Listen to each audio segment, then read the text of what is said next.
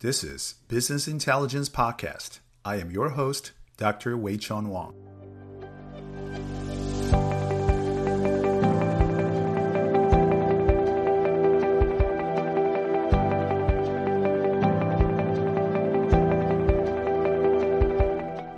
I'm an entrepreneur who's passionate about all things business.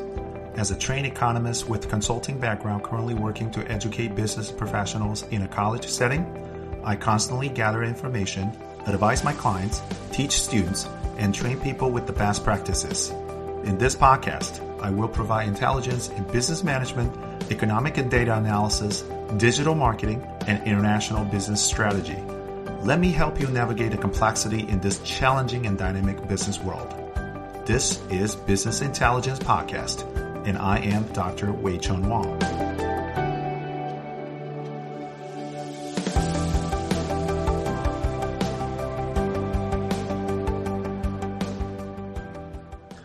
Welcome back to another episode of Business Intelligence Podcast. I am your host, Dr. Wei Chun Wang, and I'm here as always with my partner, Mr. Joey DeGangji. You know, when we put together this podcast, we wanted to create a venue where we could share business intelligence, uh, leveraging our analytical backgrounds so that, you know, perhaps we could provide insight that'll help with your endeavors or your business. We've been, however, having some internal conversations, um, just Joey and I. We thought that every once in a while, it wouldn't hurt if we try to put together a lighter episode. And the lighter episode would just involve, you know, our observations in the marketplace and how we interpret what we see in the market without having, you know, too heavy of analysis. And perhaps that will help you not only, you know, be up to speed with what's going on, but also uh, stimulate some of the thinking that will create more business opportunities. Yeah, it's a nice kind of change of pace a little bit. We'll just kind of talk about some observations that we find, and then see where the conversation leads, and see if it if it gets the wheels turning on your side, makes you know gives you a chance to think about something maybe from a different perspective, or makes you aware of something else going on, and you can kind of analyze it yourself and figure out what you know what that means for you in your situation in your in your career or your business. Yeah, I mean, some of the listeners know that I have been uh, a college professor for a while and I teach uh, many, many business students.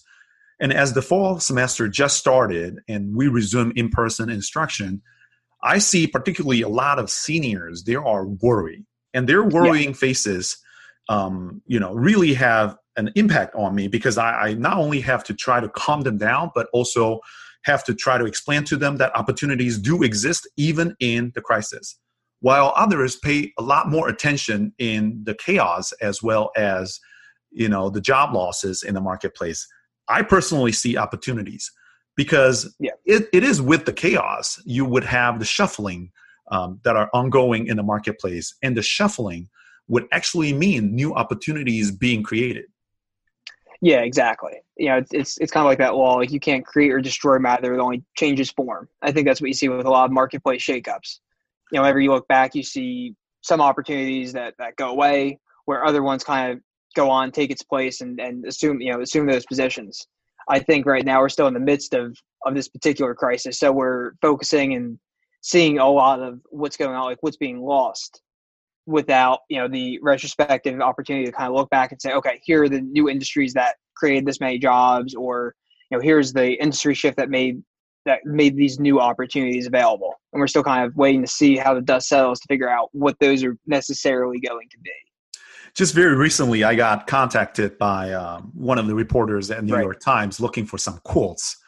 And the, the prompt that i received was that the, the reporter was interested in knowing whether the change in the spending behavior of consumers, uh, you know, for example, not on the uh, leisure related businesses, but on more like durable goods. You know, people now cannot travel, cannot right. go to restaurants because of COVID, and and uh, consumption trend uh, you could observe that people start spending money on, for example, durable goods like appliances. Would that help home improvement? Yeah. yeah. or home improvement. Yeah. Would that help the economy?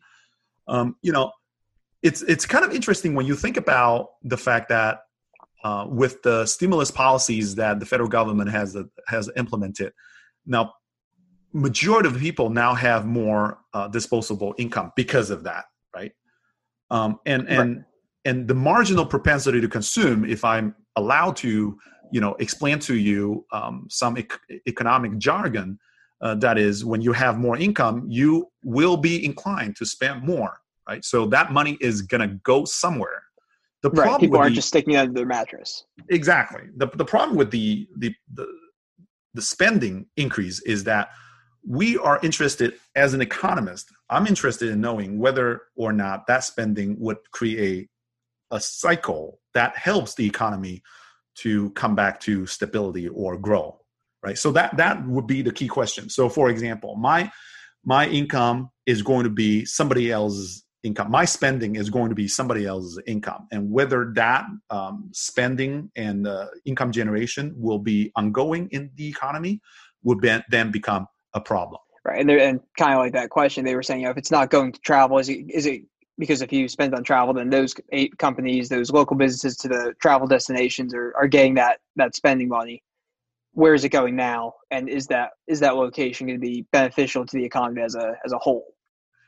Absolutely now um, so for people to understand how business cycles work uh, you you would know i mean it, it doesn't take an economist to explain right so once once you spend money on durable goods you don't necessarily have to repeat the expenditure for quite right. some time. You buy a car, you don't have to buy another car for another five, six, seven years. You buy a fridge, you don't have to buy another fridge for a, such a, a, longer period of time. But the high, for the highly consumable items like going to restaurants or mm-hmm. traveling, that's slightly different because that requires ongoing and constant consumption. Buying durable goods, however, doesn't create quite the same impact in the economy. Right. Now, what do you think about though so they're they're buying these durable goods. Once once you buy that car, you aren't going to be making that same type of expense. But now you've got all this money in your pocket that you're not spending on on travel and things like that. Would would you, like do you think they're still going out and spending that money on other things like? Because I, I, think that was kind of what the the report was getting at, looking at the the prompt right. they sent over. They were worried well, that people are just going to not spend the the money after they make those durable purchases. Well, saving is definitely one option, right? right. So you you see that the stats have already suggested that people start saving more because like how many more new things could you buy right right right um, and and that has affected a lot um, and and not only affecting the the the, uh, the economic growth but also you know the, the types of consumption uh, change how we shape the economy um, just for a quick example like micro, mcdonald's even mcdonald's is being hurt very mm-hmm. very mm-hmm. significantly because um, McDonald's, as, as, people know, the breakfast items usually, usually used to be um, their their heavy revenue generating source, uh, but because of the fact that people are aren't commuting right now, uh, right. they they lack of the they lack of the incentive to go to McDonald's and get breakfast. They just uh, they just stay at home and uh, you know maybe get a bowl of cereal. Um, so mm-hmm. McDonald's is trying really hard to to innovate um, their their business model. Uh, so, for example, uh, we've just recently seen uh, something that we have not seen in the past 40 years that McDonald's, for the first time in 40 years, have created a new flavor for McNuggets. Uh, now they That's have right. the spicy McNuggets on the menu because they are trying every possible way to increase the revenue generating source. So yeah. coming back to what what we just talked about, like you know, spending on durable goods, uh, would that help the economy? Um, yeah, but limit it because again, mm-hmm. how many more things, how many more th- new things could you buy? And I think what's more interesting, the implication of the uh, COVID crisis as well as the stimulus policies, is mm-hmm. that it, it, inevitably creates uh, an unintended consequence, which is the distribution of resources. So mm-hmm. there are people that you know now have more resources than others. So if you're looking at people at down at the bottom of the socioeconomic spectrum, those are those are the people that need the stimulus money to get by. So they, they don't think about you know buying durable goods. They want their right. money to just buy necessities. And and those people uh, they they they have you know it's like a drop in the bucket, right? So the, the money that mm-hmm. they spend on buying necessities don't necessarily have enough um, you know energy to really stimulate the, the economy whereas the middle income or high income groups their money is just you know on top of everything that they've already had right so they could Right. very well save them they could very well spend it on durable goods buying cars or appliances or maybe not cars because you know automobile industry is being hurt as well because nobody's Right, right. um, so it creates this new distribution distributional consequence that most people are not thinking about and then you turn around and look at the capital market and you realize that all the stock market indices are doing fantastically well and then you know couple with the um, uh, people down at the bottom of the socioeconomic spectrum those are the people that generally do not hold many financial vehicles or financial instruments um, how would the uh, increase in the stock market help them? The answer is no, right? So you're going Right. to create an environment where the middle or high income groups they have now more abundant resources, um, and and that, by the way, I think is going to create a bigger trouble. Uh, down the road for us. So, looking at the stock market, since we're on the topic, and I, I Yeah. couldn't help but but re, uh, but notice that a couple days ago, or a week ago, Dow Jones uh, decided to replace some of the companies in its index. Um, Right. Some of the old companies that were were uh, that are very well known, uh, like for example, um, Raytheon, ExxonMobil, uh, Pfizer, uh, big pharmaceutical companies, Mhm. are being replaced by Salesforce and Honeywell. Right, Salesforce Yeah. is a leading uh, customer relation management software company. Um, and Honeywell obviously is an in- industrial equipment. It also uh, makes uh, uh, uh, consumer goods, and and that shakeup again reminds us that market is not permanent. You know, uh, the- Yeah. today's success doesn't guarantee future success. And Right. similar things actually happened to GE before. A couple years ago, GE got dropped um, by um, the index by the stock market index. I believe it's S and P 500, and and I think GE was one of the first companies that that um, uh, that were included in S and P 500. So nothing is forever. Nothing lasts forever. But going back to what we said in the beginning, um, how would we then see this as an opportunity? Oh yeah, yeah. So it all comes back to you know what what do we tell kind of what we started with. What are, what are we telling people that are about to enter the job market? What does this you know what does this mean? I think one we we were talking about a couple things you know prior to this, but one of the examples you know I think um, for younger people entering the job market, you know, you think about different times in history when you know the uh, the skill sets way sway so heavily towards people that have the you know the technological you know familiarity. They're more comfortable on, on Zoom meetings or communicating through social media or email. And I think, um, John, you pointed out kind of a, a similar disruption, similar you know uh, impact on young people um, in the '90s. And you're saying it's kind of like following that same that same trend of like a, a massive opportunity shift to to people entering the workforce.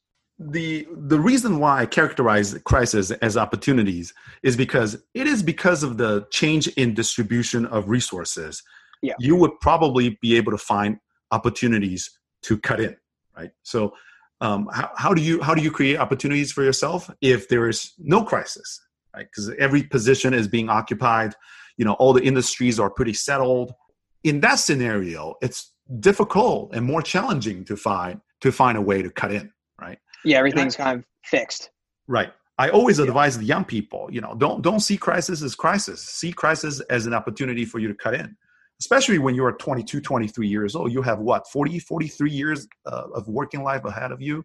You should be very excited about what you're seeing um, in today's environment. That is, you know, yes, COVID, it's, it's a crisis, but it also creates a lot of different opportunities for you to repackage yourself and try to ide- identify what you need to do to accomplish a 43 years of working life. Yeah, I mean, think about what it's doing to you know, like, like the freelance industry, for example. Like people are trying to hire people that can work remotely and and take on some of these smaller projects on like a per project basis. And there there's opportunities like that that are kind of popping up now for you know more more than more than it has in the past.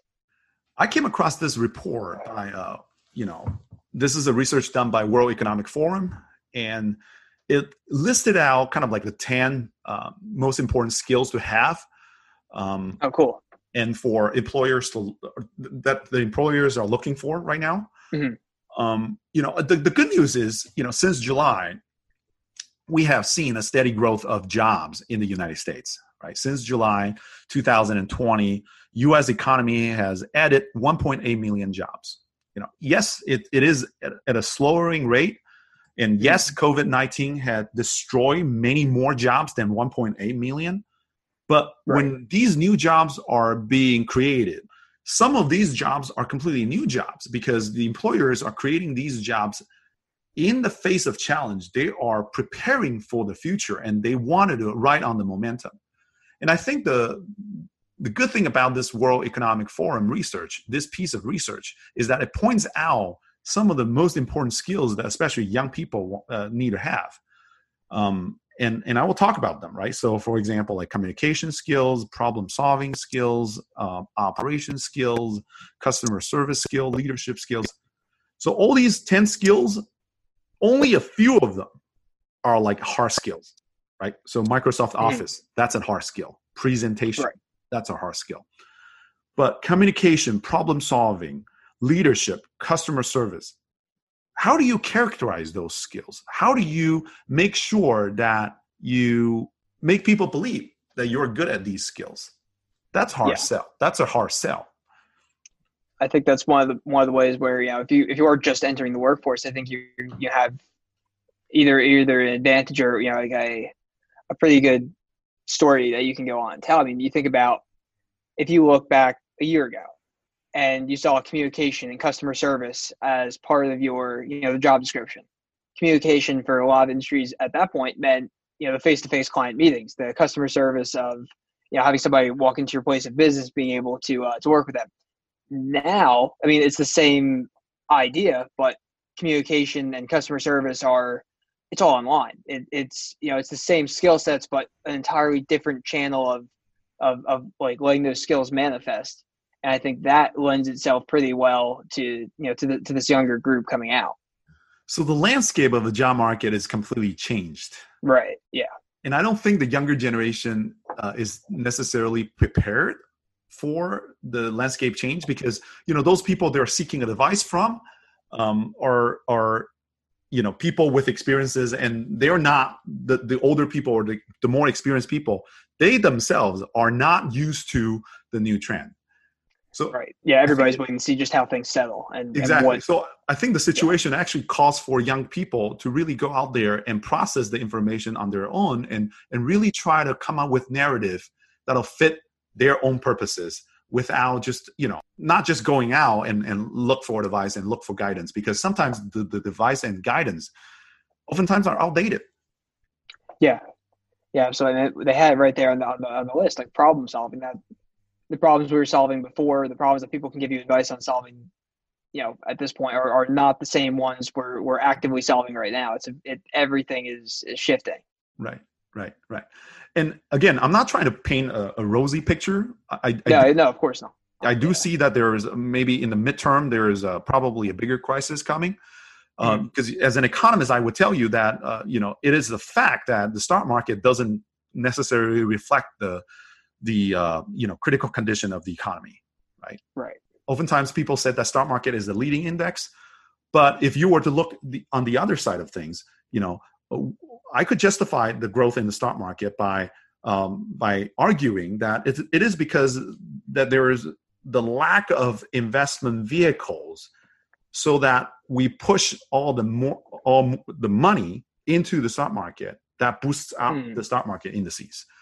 Um, so do not take the stock market performance as the one indicator that says that the economy is doing well. I'm definitely not trying to paint that picture. We're right. still we're still being very cautious, and especially for the younger generation, I want you to be cautious. I, I want you to be thinking the the the long game. Um, you know, uh, not only cultivate you to become the the kind of business professionals with transferable skills, but you need to always be on the lookout for new opportunities, for new skills. Um, you need to learn how to process information um, in a better way. There are many industries in uh, traditionally in the U.S. economy that have been carrying the U.S. economy forward.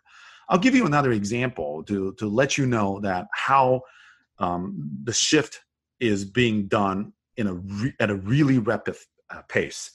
Uh, talking about real estate industry, I think mm-hmm. real estate industry is again another very inter- interesting industry because traditionally, real estate the value the, in, the the total value of real estate industry accounts for probably three to four percent in the U.S. economy. Mm-hmm. And if we were to expand uh, the real estate industry to also uh, cover construction, building materials, and all these furniture, as well as fixed equipment, appliances, we're talking about uh, you know a total market value that accounts for probably 7 to 10% of the US GDP. So this is a pretty significant industry. You know, it's kind of interesting to see that in the past couple months, the U.S. housing market, um, the real estate market, has been in a shortage. Mm-hmm. You know, the new constructions can hardly catch up with you know how many people are buying, right? Right. And the used market is also very very hot. And one thing that mm-hmm. you could use to explain is that especially the real estate market in the suburbs uh, is now hotter than before because of the remote working requirement. If right. I were to work in the San Francisco Bay Area, paying I don't know three thousand dollars, four thousand dollars for for a one bedroom or two bedroom apartment, why would I want to keep staying there if remote working is possible? A lot of people, not I think the traffic condi- traffic condition has improved a lot, mm-hmm. um, and and which because of this remote working train, we kind of push all these professionals who go out to the suburbs and and and um, try to find housing options in the suburbs which created this um, this phenomenon that we're seeing. In the next 10 years, uh, the millennials will enter um, into an age span between 35 to 45 years old. And that age span is typically when people start buying houses because, you know, the, the way that we characterize the American dream, it comes mm-hmm. with a house, right? Right, right. And that is that is going to hit the top in 2028 right? So the the amount of the the size of population between 35 to 45 years old is going to hit top at 2028. Mm-hmm. How how is that trend going to change the the job market uh, um, forecast, and how is that chain going to affect your career? Is the question that we want to ask, right? Not a lot of people are uh, doing enough um, you know research or doing enough reading to understand uh, or pay attention to what's going on in other industries and, and understand how these uh, different industry trends are going to affect my future.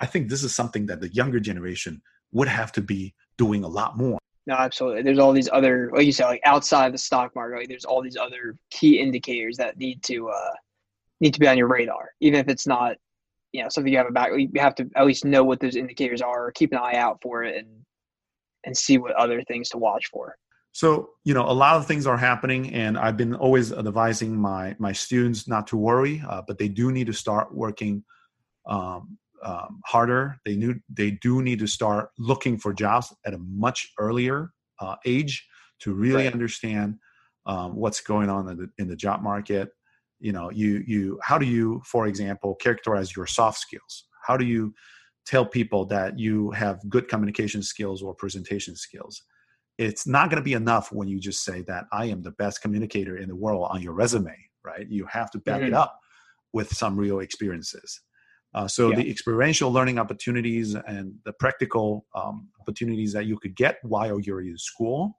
will become critical in determining whether or not you are going to have success in securing uh, your uh, a job in the job in the in the marketplace, as well as having uh, a, a, good uh, career growth trajectory.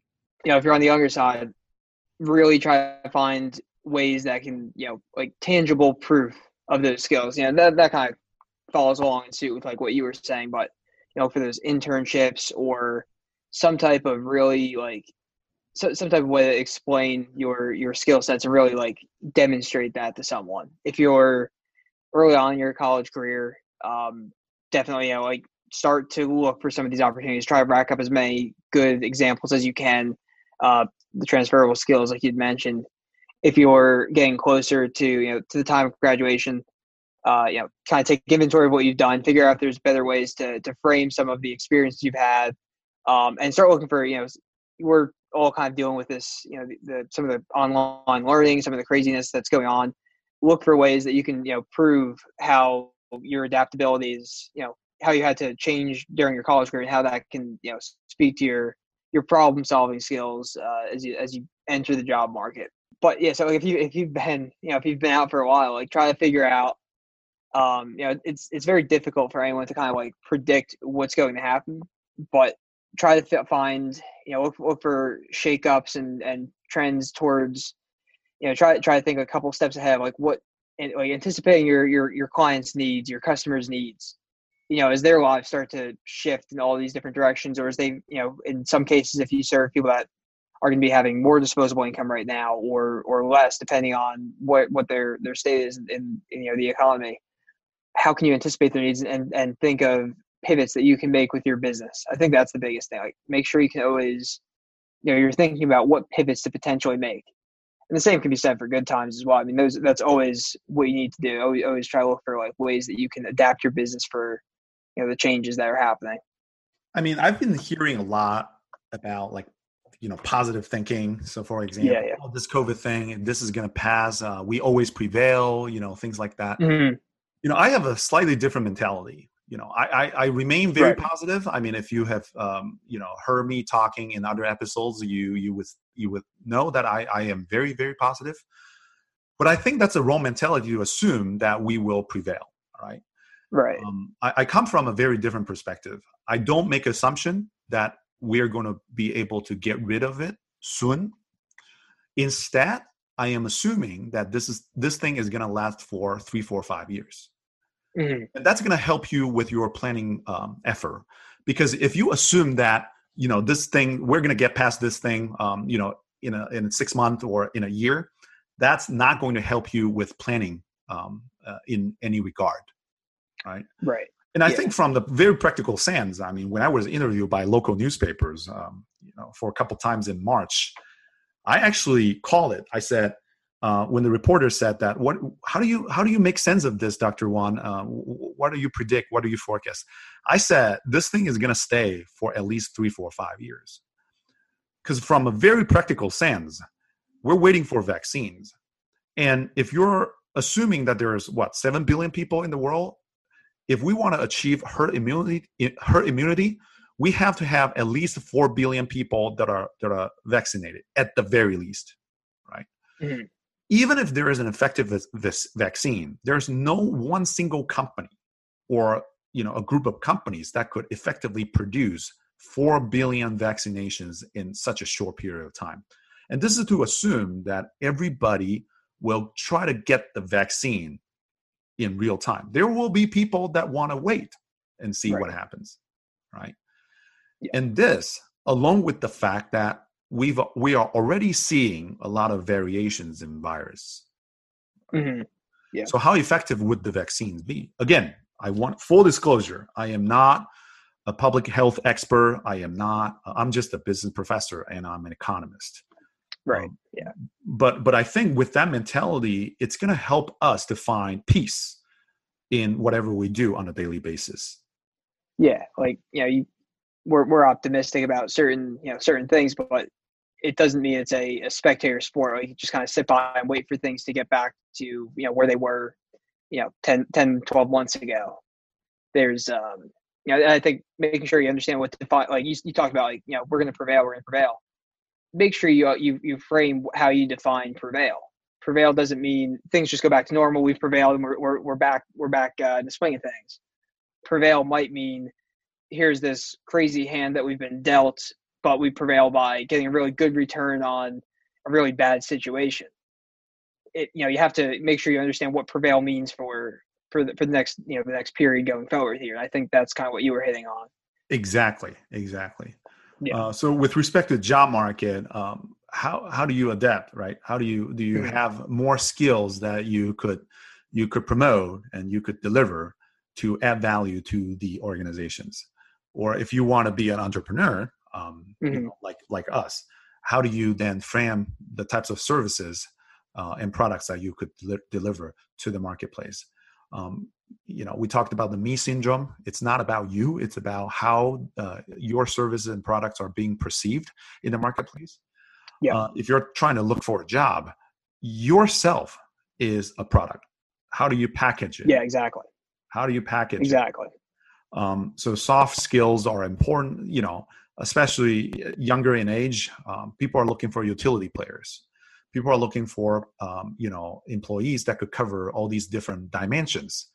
If you're older in age, you probably would have to develop a type of specialty that uh, convinces people that throughout the years your experiences pay off. That you actually have become uh, an expert in in some area so that your value could be uh, revealed yeah i think kind of the same way like so when we advise clients on creating content for example i mean they're they're trying to you know sometimes they're they're creating graphics blog whatever they're creating we'll ask in a much nicer way but we'll ask who cares mm-hmm. and, and that, that's you know it's not it's not uh rhetorical like look right. who cares is it us talking about what we're doing, why you know how proud we are of the the product we produced.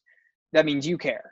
But we want to always be framing things and making sure that the, it's the reader or the listener that cares, and it's that same idea. So it's not here's all this great work I did in college, or here's all here's this great 20 year career I've had since I've entered the mar- marketplace. No, it's what are you going to be doing for you know for me as as the the hiring manager or the CEO? why do I care? So always ask with anything like presenting yourself as well, who cares?